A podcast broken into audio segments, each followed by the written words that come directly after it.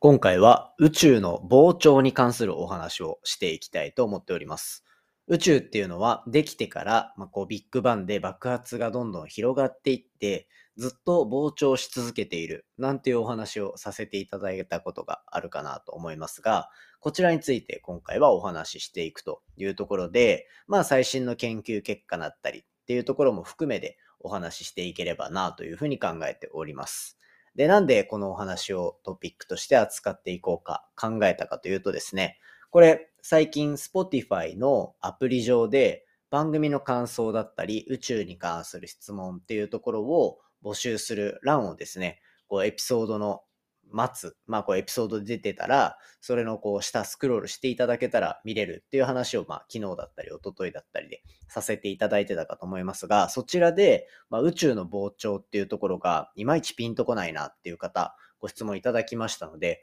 今回はそちらについてご紹介していこうかなというふうに考えておりますというところで、まあ、質問回答会プラス最新の研究もご紹介していくという形になりますので、ぜひ最後までお付き合いいただけたらと思います。Three, two, one. Ignition. Space to a black hole. Japan. 佐々木亮の宇宙話。5月25日始まりました佐々木亮の宇宙話。このチャンネルでは1日10分宇宙時間をテーマに最新の宇宙トピックスをお届けしております。ということでですね、今日のエピソードで596エピソード目を迎えるというようなところでなかなかいい数字になってきました。で、こんな中でですね、まあ最近の近況報告のお話も、まあこのタイミングでさせていただこうかなと思うんですが、昨日、この放送から見て、昨日、一昨日か。えっ、と、5月23日のタイミングで、えっ、と、僕の大好きな漫画、宇宙話、宇宙話じゃね、め っちゃ言い間違えた。全然おこがましいですね。宇宙兄弟の単行本41巻が発売されていて、で、昨日とかはそれをもう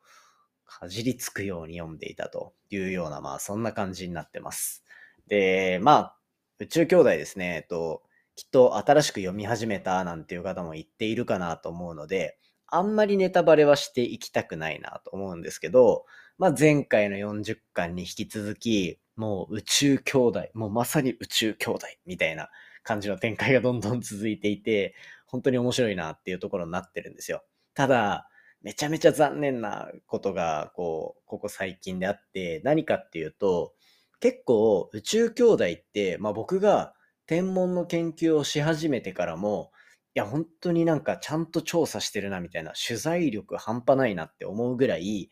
こう、例えば JAXA だったり NASA だったりっていうのが方針として考えている部分だったりっていうのが、リアルに漫画に落とし込まれている部分っていうのが多いんですよね。なのですごい感心してるんですけど、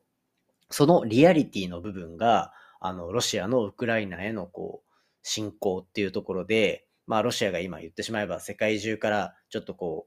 う、ね、関わりを断たれているような状況になっている中で、宇宙兄弟の中では、こう、アメリカで、NASA の中でいろいろこう、もがいていた、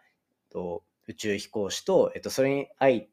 相反するというか、まあ、世界中で宇宙開発を担っているロシアのロスコスモスっていうところが結構対比的に描かれていて、で、最終的にはそこもやっぱ国際宇宙ステーションとかでも分け隔てなくこう関わっている部分ではあるので、そういったところで、えっと協力し合っていろんな宇宙開発をだったりとか宇宙の課題っていうのを解決していくっていう描写が結構後半になるにつれて増えるんですよね。最新刊になるにつれて。っていうところがなんかこう今まですごい取材で綺麗にリアルに宇宙空間描かれていたところが、まあ現実の世界の情勢が変わったことによって、ちょっとそこにリアリティがなくなってきてしまったっていうのがものすごく残念だなって僕は思ってます。ただですね、まあえっと、だからといってストーリーがつまんないってことはマジで一切なくて、相変わらずこう、ポッドキャストだったりとか、そもそも僕まあ研究室で、えっと、後輩のあの研究の話とかを、まあ、聞いて、たまに聞いたりするので、まあそういったところのモチベーションすごい上がるなってやっぱ思うぐらい、あの最高の漫画だったので、もしですね、まあ読んだことない方いらっしゃいましたら、もう本当にこれはお世辞抜きで最高なんで、ぜひ読んでいただきたいなというふうに思っております。もしなんかこう、ポッドキャストのオフ会なんていうのができた時にはですね、あの、もう宇宙兄弟の話さえ持ってきてくれればもう僕はもういつでも語れるというような状況になるかと思うので、引き続き、はい、あの、ファンで、ファンとして、あの、何か好きなエピソードが出てきたりしたらどんどん発信していきたいなと思っております。はい、そういう感じで、あの、最新の単行本をめっちゃ楽しんだというような、ものすごくざっくりとしたお話をですね、こんな2、3分も長々としてました。ということで、じゃあ早速今日の本題に移っていきたいと思います。今日の本題はですね、宇宙が膨張してるって一体どういうことっていうお話をさせていただきたいなというふうに思っております。で、今回このトピック紹介する理由になったのは、Spotify 上でこう質問を募集した、宇宙に関する質問を募集したところ、いただいた質問をもとに今回お話しさせていただこうかなと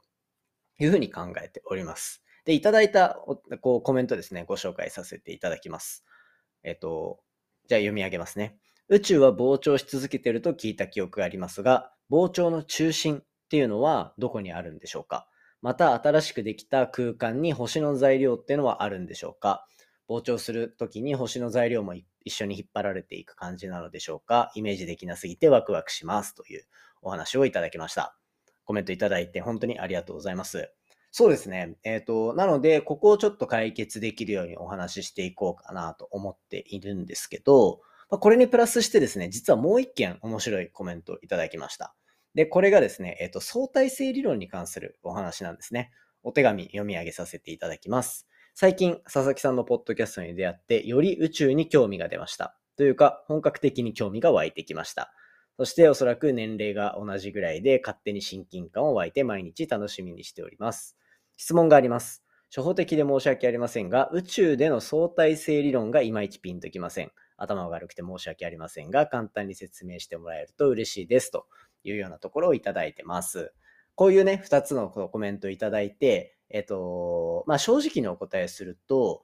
この相対性理論に関しては結構こう複雑な部分も多かったりするのと、僕自身の理解がめっちゃ届いていない部分が多くて、音声で10分で伝えられる自信がないっていうのが正直なところなんですよね。なので、えっと、ここはですね、おいおいなんかこう喋れるタイミングができたら、喋っていきたいなと思ってるわけなんですけど、なぜこう2つエピソードを紹介させていただいたかっていうと、まあ、今回のお話が一定そこの相対性理論っていうのも絡みつつあるっていうところだったので、両方ともちょっと紹介してみました。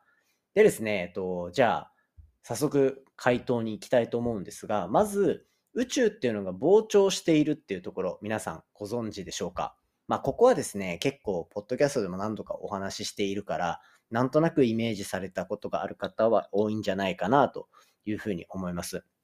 で、宇宙っていうのが、まあ、膨張している状況っていうのをどういうふうにイメージすればいいのかっていうところなんですけど、これやっぱ難しいんですよね。そもそもその爆発からなんかこう空間が広がってるんであれば中心があるんじゃないかっていうような発想があるんですけど、これっていうのは実は宇宙空間の爆発には中心っていう概念はなくてですね、これはこう宇宙原理って呼ばれる、まあ、宇宙論と呼ばれる宇宙を数学でこうどんどん研究していくような理論、こう理論物理みたいな部分があるんですけど、そこで宇宙にはこう中心だったり端っていうのは存在しなくて、宇宙空間の各それぞれの点っていうのは本質的に同じであると。で、なので、えっ、と、すごい引きで宇宙を見たら、まあ、どっから、どこをどう見ても、こう、均等に星が分布されていて、一様に、一様な、そして東方的である分布っていうのが、こう、考えられてるんですね。なので、えっと、宇宙の爆発に中心は存在しないというのが、この宇宙のまず大前提の原理になるんですよ。で、そんな中で、ただ、中心がなくて、プラス、その、広がっていってるってどういうこと？みたいなところになると思うんですけど、これでよく、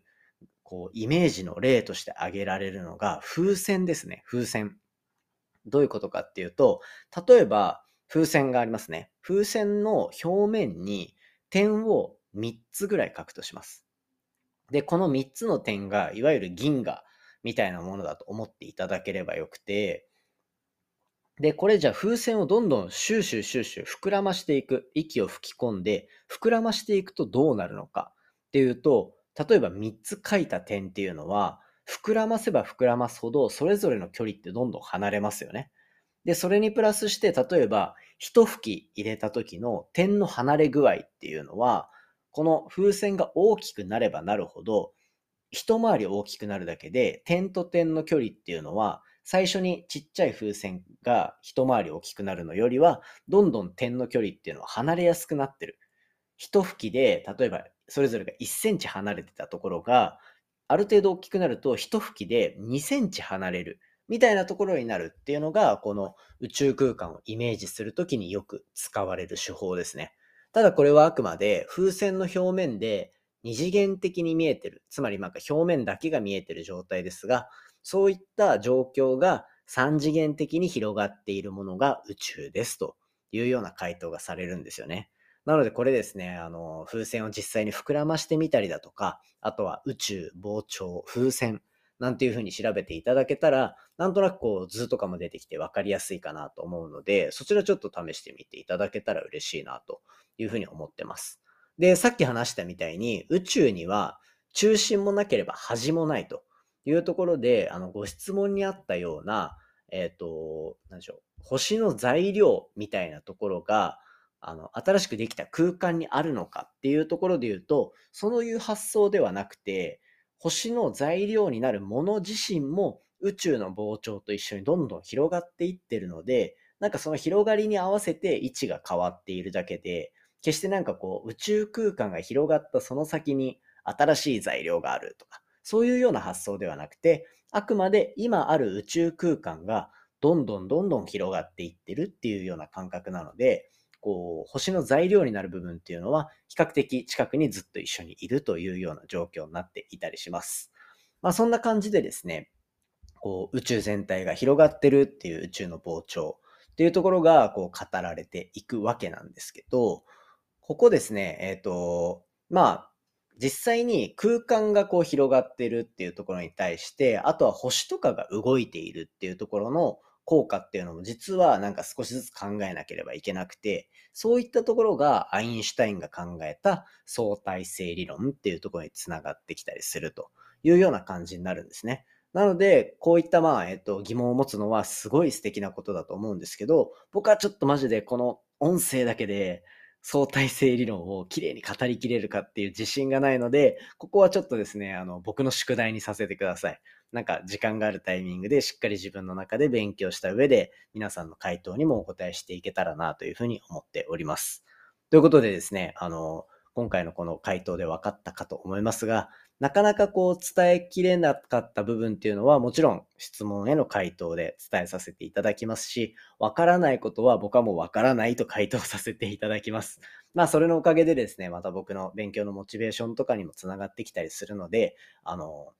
皆さんの質問が僕の脳みそをどんどん活性化させてくれるみたいな、そういうイメージでですね、あの、Spotify の下にある Q&A コーナーからじゃんじゃん質問と、あとはまあ感想もつぶやいていただけたら非常に嬉しいなと思うので、引き続きよろしくお願いいたします。ということで今回はいただいたコメントに対して、えっ、ー、と、お答えさせていただく宇宙の膨張って何なんですか？っていうお話をさせていただきました。今回の話も面白いなと思ったら、Spotify アプリでフォローしていただきですね、フォローボタンの横にある評価、レビューのボタンを押して、星5をつけていただけたら、継続のこうモチベーションにつながるので、ぜひよろしくお願いいたします。それではまた明日お会いしましょう。さようなら。